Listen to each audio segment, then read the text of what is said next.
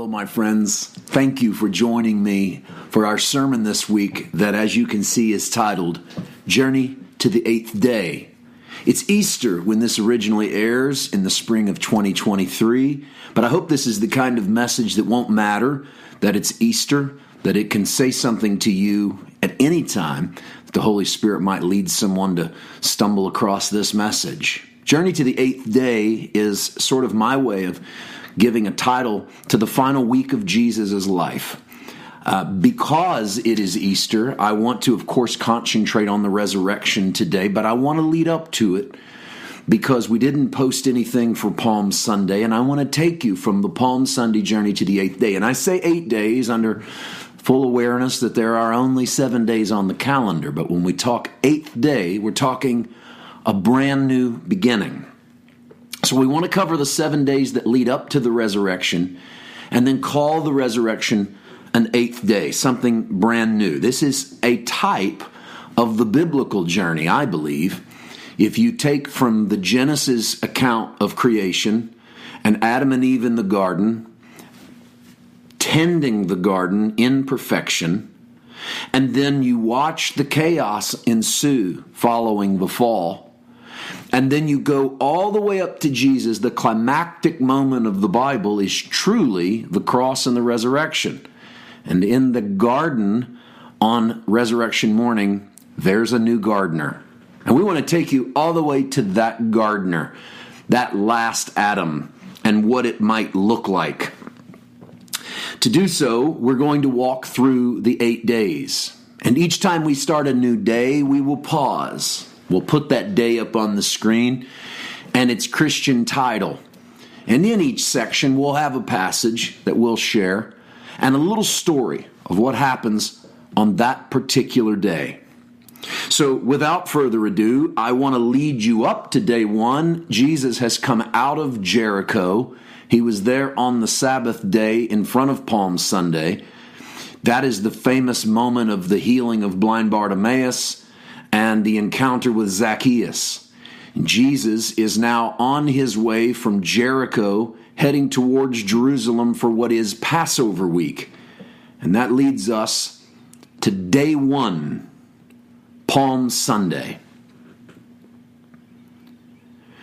Pilate would have come to Jerusalem on Passover week because this is the week that more pilgrims journey to Jerusalem than any time of the calendar year for Israel. They come to Jerusalem because it's Passover and they want to celebrate the Passover feast at the temple, the center of Jewish worship. We could even say heaven on earth for the Jew.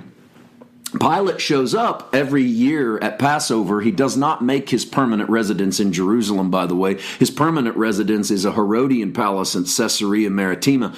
This is a little city on the coast that Herod has built a little uh, refuge for himself and for Pilate. And Pilate spends most of his time there in that coastal town. But he travels to Jerusalem at Passover just in case there's any sort of rebellion, to, to squash it, to quelch the rebellion before it begins. In fact, there is a tower at the northwest corner of the Temple Mount called the Antonia Fortress, where Pilate and his troops would set themselves up so they could peer down into the temple to see if there were any issues. Because if there were going to be political uprisings or rebellions against Rome, they were going to happen most likely during Passover because Passover held religious significance for Israel as well as political significance. Not only was it the time when the angel of death passed over the home, it was the time when God delivered Israel from their Egyptian oppressors. And so, whenever there would be uprisings, they would rotate around those moments in which the present could kiss the past. Whenever the present could say, This is what happened then, and this is what should happen now. When Pilate arrives, he arrives from Caesarea, which is off to the west, which means he enters Jerusalem from the western side. And being a Roman procurator, he would have entered on a war horse, a battle horse. He would have come in with a parade and a procession, and most likely would have entered with a cohort of Roman soldiers. A cohort is 600 Roman troops. So imagine coming in from the west, Pilate underneath the Roman standard with 600 troops surrounding him, riding a battle horse into Jerusalem as a show of authority. So Jesus comes out of Jericho, which is from the east. He would come down from Bethany, pass through the Kidron Valley, and enter Jerusalem from the eastern side, which is right at the temple. And when he does this, he would he does it to fulfill an Old Testament prophecy. Jesus, in contrast to Pilate riding in on a horse, rides in on a donkey, the colt of a donkey, a young donkey. And instead of swords and Roman cohorts, almost in mocking fashion, Jesus comes in with palm fronds. Not swords and spears, but the, the branches off of palm trees. And Jesus is intentional. He knows what he's doing. He's fulfilling a 500 year old prophecy from the book of Zechariah. Let me read it for you. From Zechariah chapter 9, verses 9 and 10. Rejoice greatly, O daughter Zion. Shout aloud, O daughter Jerusalem. Lo, your king comes to you. Triumphant and victorious is he, humble and riding on a donkey, on a colt, the foal of a donkey. That's just a young donkey. He will cut off the chariot from Ephraim and the war horse from Jerusalem. And the battle bow shall be cut off, and he shall command peace to the nations. His dominion shall be from sea to sea and from the river to the ends of the earth. So, in fulfillment of the Zechariah prophecy, Jesus comes riding in as the antidote to war, as the end to the war horse, and the end to the chariot. That the kingdom that Jesus brings in doesn't come in on the back of a war horse, it comes in on the back of the lowest servant in the field, the donkey. You don't saddle the donkey and ride it to war, you burden it. You put upon it the load. Its back breaks underneath the strain of carrying someone else's burden. Jesus sets on the donkey as a type of the one who comes in not to be served, but to serve, not to conquer at the point of the sword, but to worship at the point of the palm frond. The one who comes bearing the load, the one who comes as the servant. The question to ask on day one of the journey is which procession do you prefer? Which impresses you the most? The power, the authority, the majesty, the might and the height of Pilate's western gate entrance with his soldiers and his gleaming swords? Or the humility and nothingness and quiet solitude of a carpenter riding in from the east on a baby donkey? Our preference for the procession says a lot about our possession of those processions. The ones we prefer become the ones we live out, become the ones we worship. Jesus has entered his final week, and what an entrance he has made. Day two, Holy Monday. The Bible tells us that when Jesus finally arrives in Jerusalem on Palm Sunday, he goes into the temple area and he looks around. It's an interesting moment. He just looks around, he doesn't do anything. But as the sun sets, Jesus makes a decision that he will make over and over again this week, all the way up till Thursday night when the decision is taken out of his hands. On this particular Sunday night, he leaves Jerusalem because there is this undertow in the city, this growing, fermenting, foreboding dark cloud. Jesus has arrived on the donkey. This isn't lost on the chief priests, the scribes, and the Pharisees. They know what he's doing. They're not happy about it, but he's trying to fulfill that 500 year old prophecy that here comes the deliverer riding on a donkey. And there's an anger that begins to ferment. Jesus has walked into the temple, looked around, saw something, and decided that it was time to leave. And so Sunday night through Wednesday night, Jesus will depart Jerusalem at sundown and head back to the village of Bethany on the eastern side of the Kidron Valley, where he will probably rest at the home of his friends Mary, Martha, and Lazarus. This becomes the final place for Jesus on his way to the cross. And so, what he sees in the temple on that Sunday evening must absolutely disturb him because on Holy Monday, Jesus comes back towards Jerusalem with his disciples. He crosses that valley again and he comes in on the eastern side, walking into the Temple Mount. And on his way in, coming across that valley, Jesus gives us a bit of illustrative, almost comedic, dark comedic theater. As he crosses the Kidron Valley, he sees a fig tree, and it's not the season for figs. The Gospels make this very clear, so what Jesus does next borders on the comedic absurd. He goes over to the fig tree and he looks for figs. His disciples have to be scratching their heads. Well, he's not stupid. He knows it's not fig season, but he's making a point. As he looks for figs, he finds none, and he says, Well, curse on you. A curse be upon you because there are no figs. And maybe the disciples chuckle a little. yeah, that's funny, whatever that means. And they go on into the temple. And when they arrive, remember Jesus, who came in last night and looked around, and something disturbed him, I think, to the point he probably didn't sleep Sunday night.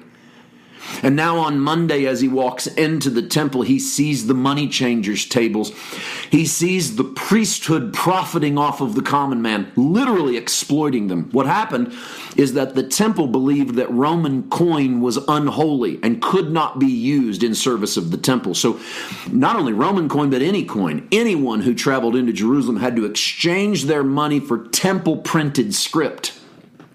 This could be traded at an exorbitant fee and you had to pay whatever the fee was. If you thought tax collection was bad, offering a sacrifice was even worse because you had to buy your sacrifice at the temple and you had to use temple coin. And Jesus stands watching people being exploited. The people that suffer the most in this are the poor and the outcast and the marginalized and the hurting, and nothing has ever moved the heart of God throughout Scripture like the crushing of the poor and the marginalized and the hurting. And so Jesus begins to fashion a whip and slam it against the money changers' tables. He grabs the feet of the tables and he flips them over. In a moment of supreme violence, the most violent we see Jesus ever get. He never picks up a sword and swings it at a human, but he tears up the tables of money changers because the anger is directed at anything that blocks the people of God from access to God. And once again, Jesus on the second day is playing out an Old Testament prophecy not lost on the scribes. This time, from Jeremiah chapter 7, he's doing exactly what Jeremiah did in verse 8. Here you are, trusting in deceptive words to no avail Will you steal, murder, commit adultery, swear falsely, make offerings to Baal, and go after other gods that you have not known, and then come and stand before me in this house which is called by my name and say, We are safe, only to go on doing all these abominations? Has this house which is called by my name become a den of robbers in your sight? You know I too am watching, says the Lord. This is a moment where Jeremiah goes into the temple and prophesies that it isn't going to be able to sustain this attitude of doing whatever and then standing in this temple as if it is okay. And not long after Jeremiah prophesies that Solomon's temple comes down in destructive fashion. And only one generation after Jesus turns the tables over, the temple of Herod comes down in destructive fashion as well. And I think what Holy Monday teaches us is there is to be nothing that bars access to God Almighty. And be careful merchandising the people of God. And be careful marginalizing the stranger and making it difficult to find God. If you have imposed so many theological rules on what it takes to get to heaven or what it takes to find God, I dare say that in this hour, the sweeping that we need is another return to the temple of our hearts by Jesus and turn over the tables of things that keep people from the purity of God. May we never rob another soul of the beauty of Jesus. And that day comes to an end. And I want to remind you of something that is so easy to forget. Jeremiah's temple in Jeremiah 7 eventually comes down. Jesus standing in the temple somewhere around AD 29, AD 33, wherever it is that Jesus dies. Within a generation, that temple comes down. But the temple does not come down because of the, retrib- the retributive wrath of God. The temple comes down because of the consequence of their sin. Don't look at God's wrath as God getting angry and mad and getting back at us. Look at the phrase wrath as the consequence of whatever it is we've stepped into. And Holy Monday comes to an end. Jesus goes back to the Kidron Valley, crosses over, goes up the hill to Bethany, and his day comes to a conclusion. Day three, Holy Tuesday. On this day of Passion Week or Holy Week, Jesus brings his disciples back into the temple again. Now remember, there's a stir because yesterday Jesus started what appeared to almost be some sort of temple insurrection. And so there's nerves are on edge as Jesus walks into the temple. And as he enters, he, uh, he he weeps over Jerusalem. He he he speaks to his disciples of this temple, the, the very one that he knocked the tables over yesterday, and he says to the temple and everyone in it, "Your house is about to be left unto you desolate. Not one stone of this place is going to be left unturned." And in Matthew chapter 24, the Bible says him and his disciples are sitting there looking at that temple when his disciples say to him, When is this going to happen? What's going to be the sign of your coming in the end of the age? Not the end of the world, but when is this age going to happen? What age? When is the age of this temple coming down and not one stone being left unturned? And the entire 24th chapter of Matthew is what we call the Olivet Discourse, where Jesus, having now left the temple, takes his disciples back to the Mount of Olives on the other side of Gethsemane. And staring down across the valley towards the temple, he points and he says, This thing's coming down. And here's when it's going to happen. And he warns them. And all throughout Matthew 24, it's not some coded chapter of events you need to be watching CNN and Fox News and scouring the internet and finding YouTube videos to figure out the code. No.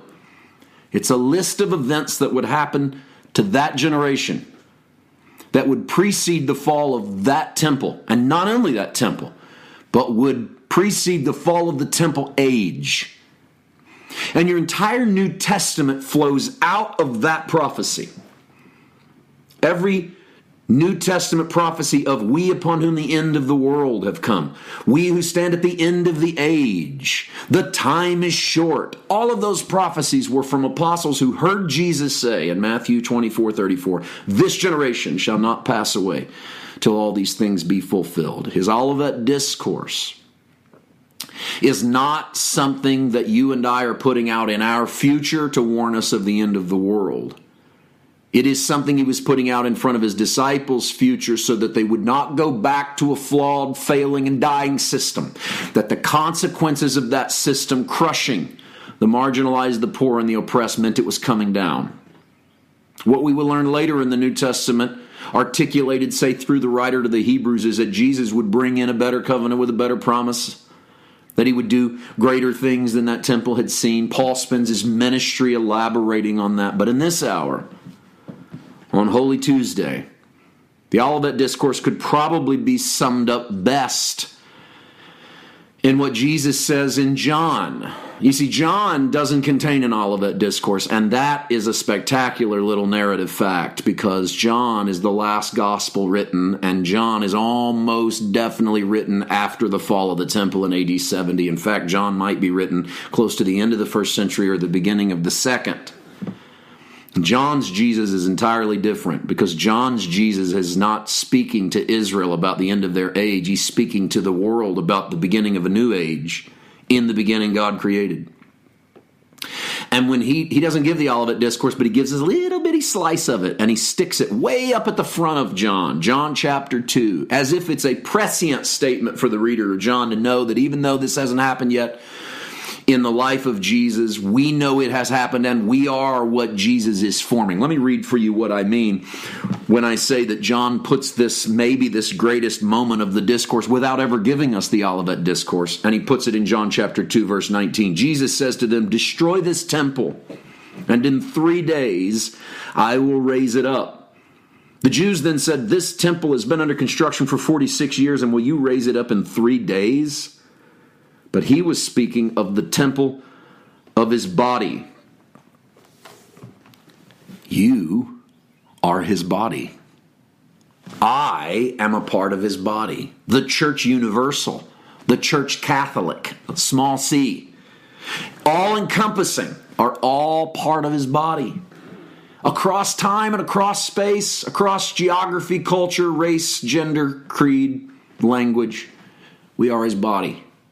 Peter would call us living stones, lively stones, I think the King James says. And we are not, it is not marble and concrete, it is stones of hearts and flesh and spirit. We are his body, and we don't have to go back to any lesser temple. And good news, and if this messes up your eschatology, so be it. God isn't trying to get a new temple built on the Dome of the Rock on the Temple Mount in Jerusalem. Why would he go backward from the temple he always wanted, which was to live in his people, to go in a building where he doesn't live in his people? And what's he going to do when he gets it? Reinstitute animal sacrifices? How cheap do we think the blood of Jesus is? That God would need to go back to lambs, goats, pigeons, and bullocks. He has the blood of Jesus. And thus, on the Mount of Olives, Jesus brings Holy Tuesday to an end, and so do we. Day four, Holy Wednesday. On the Wednesday before the Passion, Jesus spends his time in Bethany. Maybe we're to assume that when he spends the night in Bethany on Tuesday night, he stays there on Wednesday. Sort of a, and no one in the room could have quite known this, but sort of a uh, final party with his friends, maybe with Mary and Martha and Lazarus and all of his other friends. Jesus had spent a considerable amount of time in Bethany. Well, I say unbeknownst to everybody, but really maybe it is not, because the Bible in, records in Mark 14 a spectacular moment when Mary brings a spikenard of ointment. This is a big old bottle of perfume and strangely, it is the, the, so expensive that it's absurd. Okay, for instance, Mark tells us that it is uh, a year's worth of wages. Now, I don't know how much you make in a year, but can you imagine taking your annual salary, no matter how great or small it is, and buying a jar of perfume with it? Well, you better make a lot of money. And then if you did buy that jar of perfume, you're probably going to use it in special occasions and you're going to make that baby last generations. Like your whole family gets to use that perfume. Mary brings this into Jesus at Bethany on Holy Wednesday and breaks the entire bottle over Jesus' head. And the ointment flows all the way down his body to the floor. And don't judge the disciples too harshly when they say amongst themselves, Why this waste? Because even though that's a an amazing statement. They say that anything could be a waste that you performed on Jesus. I just want you to try to put yourself in their mentality for a moment, what they just saw. This is unbelievable. Why would anybody do this? And their response to their own question, why this waste is, couldn't it have been better served if we had sold this and given the money to the poor? Now, I want you to notice their sort of philanthropy. They they are speaking the language of the kingdom in so many words. They've been hanging out with Jesus and they've learned. Jesus wouldn't like this kind of silliness, uh, spending this much money on a bottle of perfume when there are people out here dying in the streets. And so they say the thing I think that sounds the most correct, that sounds the most spiritual. And honestly, we would even expect Jesus maybe to go, Yeah, you guys are right. I mean, this was a nice gesture, Mary, but come on, you know, use your head. Um, instead, Jesus honors her. Let me read for you Mark chapter 14, verses 6 to 9. Jesus says, Leave her alone. Why do you trouble her? She has performed a good service for me. For you always have the poor with you, and you can show kindness to them whenever you wish, but you will not always have me. She has done what she could. She has anointed my body beforehand for its burial. Truly, I tell you, wherever the good news is proclaimed in the whole world, what she has done will be told in remembrance of her. I want to say two things about this that I think are crucial. There's a lot of good stuff here, but I want to land on two. Number one, the disciples were wrong. They were straight up wrong that this should be sold and given to the poor because this was an act of worship. And there is nothing greater in the world than an act of worship. You could say, I, I, I like this thought. The test of loving God is loving your neighbor. The test of loving your neighbor is loving your enemy. But be very careful that you don't replace loving God with loving your neighbor. And sometimes our social ideology of helping people is founded in political purposes, but not founded in love for God. And so we sometimes are, are leaning into charitable acts because it's what our party tells us to do and not what our Holy Spirit tells us to do. And I don't mean that we ought to ignore people for purposes of politics, not at all. But just be sure that what we are doing is not replacing love of God with kindness to our neighbor. And secondly, and this this one to me is the real point of Holy Wednesday. Jesus said she did this for my burial. There's no indication that she does this for his burial. We don't see her saying, I'm doing this for your burial, but Jesus gives her credit, so let's go ahead and follow Jesus. Mary anoints Jesus for his burial, and no one in the room thinks he's going to die. Mary anoints him for his burial, which is something you do after they're dead. Maybe Mary has a spiritual insight that Jesus isn't going to even be in the grave long enough for her to anoint his body. They anointed the bodies so they wouldn't stink because you would leave them in the grave. You'd leave them in the stone grave for a couple of years while their flesh rotted away. Then you'd put your, their bones in a family box and you would keep them. And so you would anoint the body to keep it from stinking.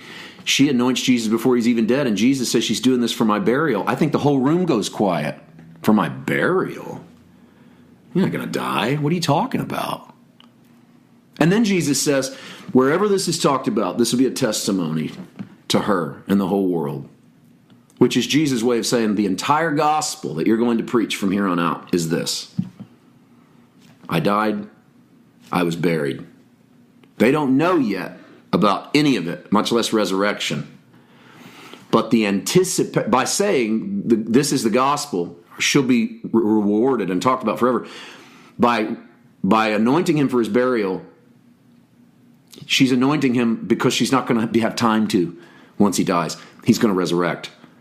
And the gospel is going to rotate around the resurrection of jesus christ. What an amazing day in bethany. And now it really gets started. Day five maundy thursday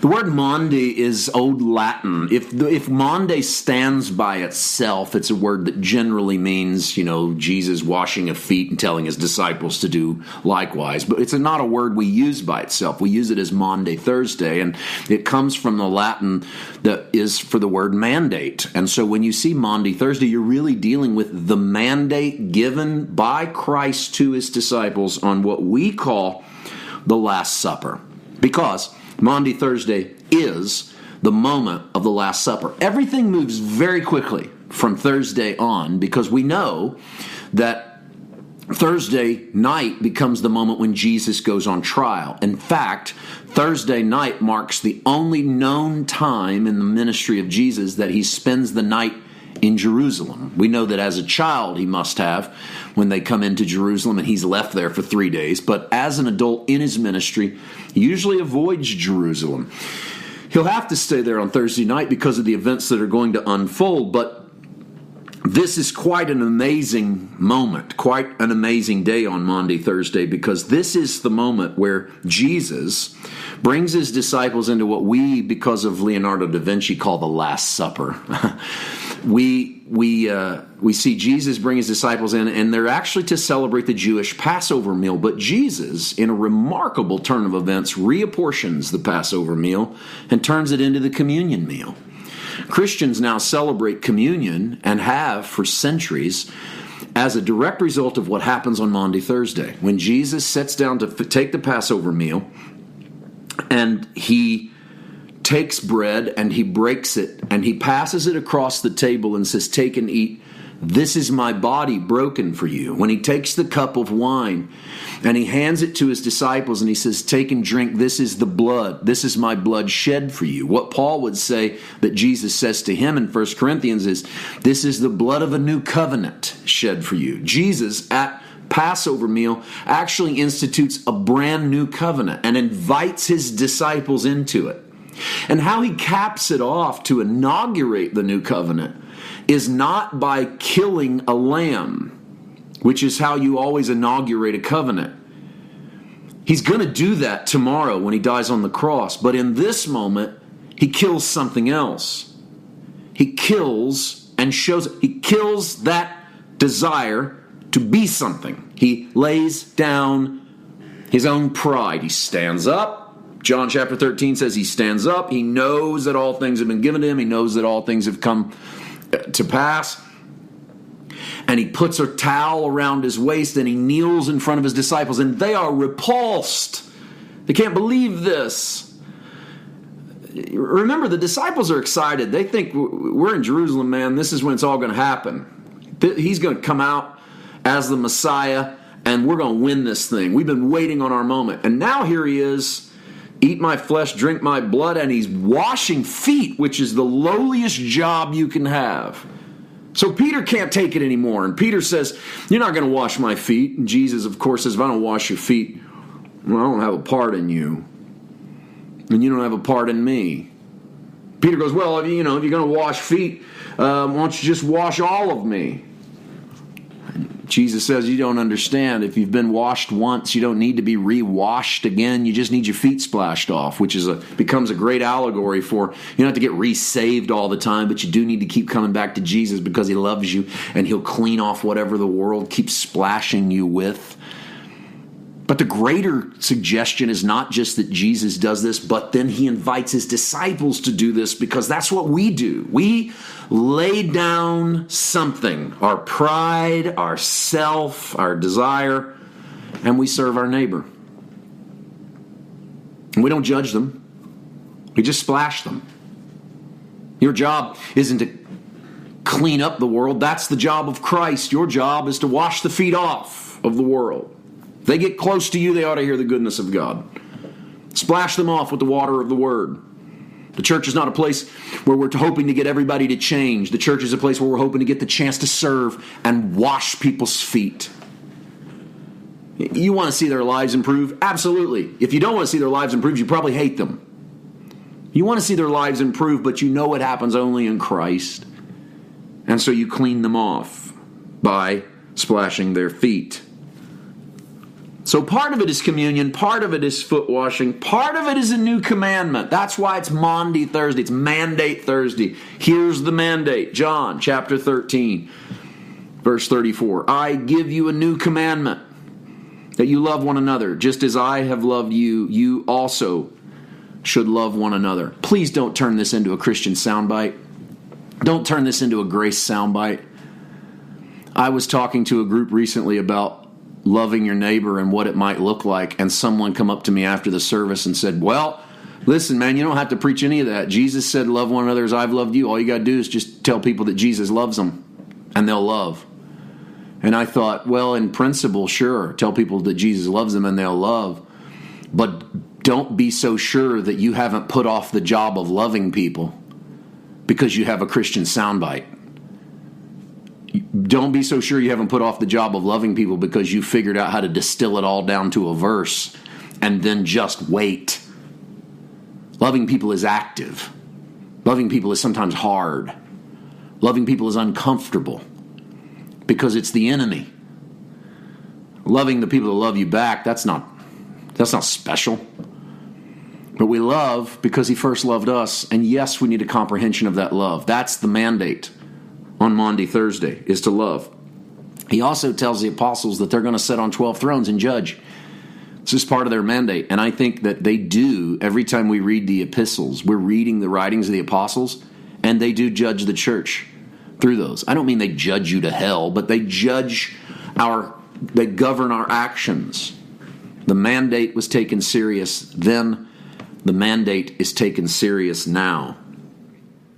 And therefore, Maundy Thursday comes to a close.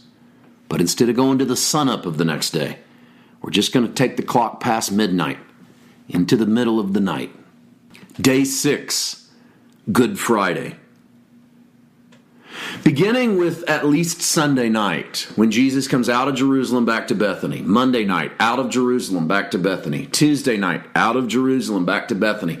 It looks like he probably stays in Bethany on Wednesday, comes back into Jerusalem on Thursday. But every journey he would leave by the eastern side, somewhere what's now maybe the Lion's Gate, he would leave out of that gate, he would cross the Kidron Valley, and to get to Bethany, he would have to go through a little garden called Gethsemane.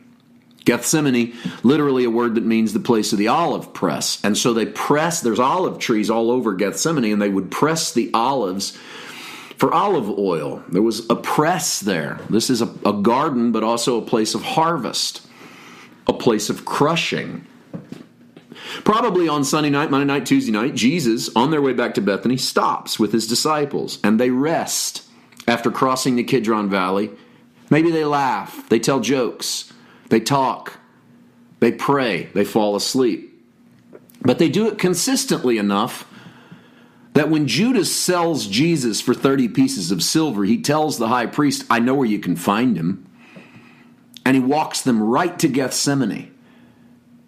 I, I, like to think that Jesus probably stopped there night after night after night so that he could create a pattern by which Judas could find him that he could step into the trap voluntarily. And Judas comes into the Garden of Gethsemane and he greets Jesus with a kiss.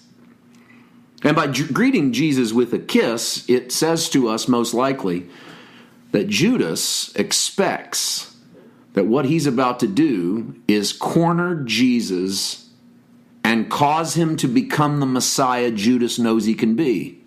By greeting him with a kiss, he's trying to stay in Jesus' good graces. He's trying to stay in the, the, the, group of disciples with Peter, James, and John. Otherwise, he doesn't greet Jesus with a kiss. He doesn't greet Jesus at all. He just points at Jesus and then slinks away, lets the soldiers do their work. But he boldly walks up to Jesus and kisses him, not because he's cocky, not because he's angry, not because he's mean, but because he's loyal and because he's hopeful. And he thinks if I can corner Jesus and back him into a corner, he will fight back finally. He will do what we've hoped he would do. In fact, on the way into the garden, Jesus even encourages his disciples to pick up a couple of swords. Maybe there's a couple of reasons for that. One is there's an ancient uh, Roman law that in that day that said if a group of men were found with more than one sword, they could be considered insurrectionists. And maybe Jesus had them arm themselves so that they would he would be numbered amongst transgressors. But I really think there's an even deeper spiritual reason. Because once the soldiers come to arrest Jesus, Peter pulls his sword and swings it at the head of one of the men. The man glances and the sword misses, but takes off his ear, right off the side of his skull. And Jesus jumps in the middle and holds his hand up to Peter. Stop, Peter. Permit this. Put your sword up. If you live by the sword, you die by the sword. I think the reason he had them pick up swords in the first place was so that they could learn to never pull them. It's, it's one thing to say, oh, I don't believe in pulling the sword when you don't have one to pull. It's one thing to not believe in power when you don't have any. But when you have the power, when you have the money, when you have the control, when you have the weapons of war, and you don't use the weapon of war, you turn your sword into a plowshare, then you know you've been impacted by the Jesus of Gethsemane. And so Jesus says, if you live by it, you're going to die by it. Permit even this. Put your sword up. And I think in that moment, Judas, who just kissed Jesus, shrinks back in horror. He brought these soldiers here to corner Jesus. This is the moment Jesus is supposed to show up and do his thing, but Jesus isn't showing up and doing his thing. He's doing that old thing again, that love your enemies bit. That stuff we thought was good principle but won't work in the real world. And here he is trying it on the battlefield. What is he doing? He's blowing it. And Judas shrinks away. And sometime in the next few hours, as Jesus is arrested in Gethsemane and taken into the temple, and then he's taken before Pontius Pilate, and he is condemned to die, Judas realizes what he has done, and he brings the 30 pieces of silver back into the temple. And the Bible says he repents. What do you think happens when you repent? Not only does he repent, he throws the money on the floor and he leaves. He walks away from the payoff. And he hangs himself in guilt and shame and condemnation. Jesus stands in front of Pontius Pilate, doesn't say a word. Pilate stands there, the alpha male in the room, head up, chest out, shoulders back. And he says to Jesus, What is truth? And the Bible says that Jesus doesn't say a word. And if you mix the stories of the Gospels, you have Pilate in a couple of moments saying to Jesus, I have the power to destroy you or the power to let you go. Let me tell you what Pilate's doing. Let's put those stories together. Hey, what is truth? Oh, you don't want to talk to me? I'll tell you what truth is. Truth is, I got the power. I can kill you or I can let you go. That's truth. That's power. You want to see who a real king is? You know what? I don't believe in you. I wash my hands of this. You're a joke. I'm going to offer you to the people, and I'm going to put you up against a real insurrectionist. Barabbas, Bar Abba Yeshua is his full name. Son of the Father, Jesus, Yeshua Bar Abbas. Jesus, son of the Father versus Jesus of Nazareth. I'm going to put you out there. A real insurrectionist. Jude, uh, Barabbas was arrested for insurrection. And the people choose Barabbas because at least Barabbas will fight for what he believes in. You go, well, that's not fair. No, that's exactly fair. One of the only things Jesus said to Pilate was, My kingdom is not of this world. If my kingdom were of this world, my disciples would fight. If you're fighting, then you know your kingdom is of this earth. That's the litmus test. And so Pilate gives them Barabbas and beats Jesus. Jesus goes down what we now call the Via Dolorosa. He carries his cross, this slow, curving, uphill journey to Calvary, the place of the skull a place that history says was probably also it's a, a dump, a trash dump. It sat next to a garden. It's fitting that Jesus would die in a trash dump so that he could transform the world into a garden. The cross is an ugly thing. It's a bloody thing. It is vicious. Paul called it a scandal. In 1 Corinthians 123, Paul says, We proclaim Christ crucified, a stumbling block to the Jews and foolishness to the Gentiles. Look at that word stumbling block. That's the Greek word scandalon. That's where we get scandal. Paul was really saying, We preach that Christ is crucified, and it is the great scandal, and it is a scandal we are proud of.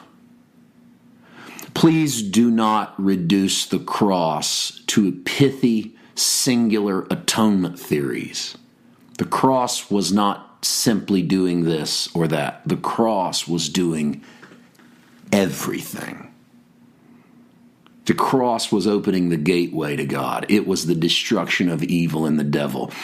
The cross was God dying as man. It was Him stepping into our darkest moment to relieve us of it. It was Him taking upon Himself the sin of the world. Not partially, not kind of, not a few, all, past, present, and future. It was God clicking reset. It was God putting an end to one game and starting another one. It was God taking the reins. But don't ever forget it was God dying. It was violent. He was the victim. Don't simply put it as He died for me. Believe that He died as you. And Good Friday, with its darkness and its blackness and its blood, comes to an end with Jesus saying, It is finished. Day seven, Holy Saturday. Jesus is in the tomb. The world has come to an end. there's, there's no other way to say it. Everything that man had hoped for, it's gone. Jesus, God wrapped in human flesh, is dead. This is a moment when you can say, in the eyes of man, that God is dead. This is the darkness. This is the end. But not really. One of the things about my own Christian culture that is a little regrettable about my theology is that we just sort of jumped from Good Friday to the resurrection. We didn't do a lot with the middle part. The Apostles' Creed tells us that he descended to the dead. He, some parts of the, some versions of the Creed say he descended to hell and on the third day he rose again. That's a little much for some people's sensibilities because they think it means Jesus goes down there to burn, and that's because we have a misunderstanding. We have a Dante's hell. We don't have a biblical hell. But Jesus goes into the darkness and he goes to work. If we concentrated a little bit on Holy Saturday of what Jesus is doing in the tomb, he who ascended first descended. If we talked about his descent to harrow hell, we could at least have something to talk about in regards to what his cross means for victory, not simply for death. When I was in Jerusalem, I picked up an icon. It's an Eastern Orthodox Church icon called Anastasis, which is the Greek word for resurrection. This is that icon, and I will put a picture of this up on the screen for those of you on video. Those of you listening on audio, I would encourage you to uh, to take a look at this portion of the video. And as you can see, this is this is powerful. I'm just I'm going to let this be our statement for Holy Saturday. There's Jesus standing on the cross, coming out of the grave. If you'll notice, he has his in his right hand a man and in his left hand a woman. The Orthodox Church has taught for centuries that this is an icon of Jesus pulling Adam and Eve out of the grave. And I want you to notice, perhaps even against their will, because they are not holding his hand, he is holding their wrist, the indication of dragging. Underneath the cross is death or the devil hogtied, powerless to stop Jesus. This Orthodox icon says Anastasis, which is resurrection, but it's titled Jesus' descent into Hades or the harrowing of hell. Jesus goes into the dark to bring us into the light. Day 8 Easter resurrection. Here we are.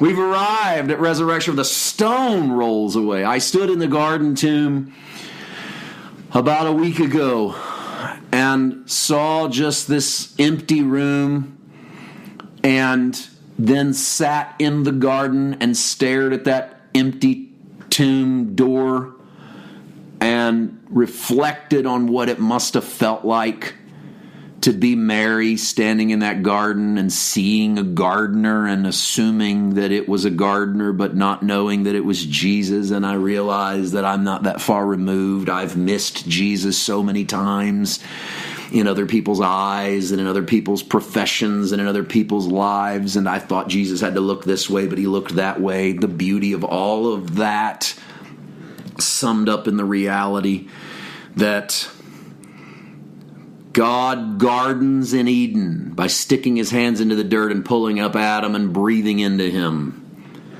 And at the resurrection, God gardens again and reaches his hands into the soil of our lives and fashions a brand new creation. Bible tells us that his clothes were still inside. Let me read for you on this Easter moment, this eighth day, this brand new day, the first day of the rest of your life. Really, Easter is the first day of the rest of eternity for the whole cosmos. God resurrects a new man on the earth. John chapter 20, verses 15 and 16, Jesus says to her, Woman, why are you weeping? Whom are you looking for? Supposing him to be the gardener. She said to him, Sir, if you have carried him away, tell me where you have laid him, and I will take him away. And Jesus said to her, Mary. She turned and said to him in Hebrew, Rabboni, which means teacher. The gardener knows your name because the gardener is gardening your heart. This is this is the heartbeat of Jesus. Remember his kingdom parables? The kingdom's like guy that puts seed in the ground. He loves that seed analogy because he loves planting something new. And gardeners cannot be afraid to get their hands dirty or they won't be a good gardener. You haven't done so much you've run God off. He's put the hands into the dirt of your heart. Your dirty, messy life is not too much for the nail scarred hands of Jesus. He gladly reaches down into the soil of your existence and he fashions a new you. I also like to think that Jesus is the gardener is clothed over. One of the reasons she doesn't recognize him is he's clothed over in glory like Adam and Eve were in the garden before their fall. Remember, Adam and Eve were naked but unashamed. Jesus is naked in the garden. He has to be. His clothes are still lying inside the tomb. The Bible tells us this more than once that his clothes are folded up inside the tomb. What's he wearing? He's clothed over in the light that covered Adam and Eve in the garden. He is the walking embodiment of the glory of God. This is transfigured Jesus. This is what Peter, James, and John saw on the Mount of Transfiguration. This is Jesus clothed in light, still gardening to this day. I want to close with a little poem and then a prayer. G.K. Chesterton, The Everlasting Man.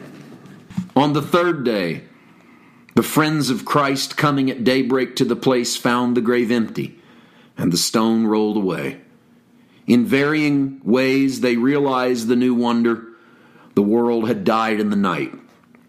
What they were looking at was the first day of a new creation with a new heaven and a new earth. And in a semblance of a gardener, God walked again in the garden, in the cool, not of the evening, but of the dawn. I want to say to you, He's walking not in the evening, but in the dawn of a new day, Easter, is the sun has come up on a brand new creation. I have such a sweet peace in my soul right now. Such a beautiful sense of the love of God. Father, thank you for my friends. I pray you bless them on this Easter. And whenever they're listening to this message, that it'll be one that gets them so infatuated with Jesus. Garden our hearts as you guard our hearts. For someone whose life is messy, and we all are, may we have a revelation that you are not scared to put your hands into the soil of our heart and fashion something new. Plant the kingdom of God into our hearts and our consciousness and our souls, that we may shine like the sun of Easter.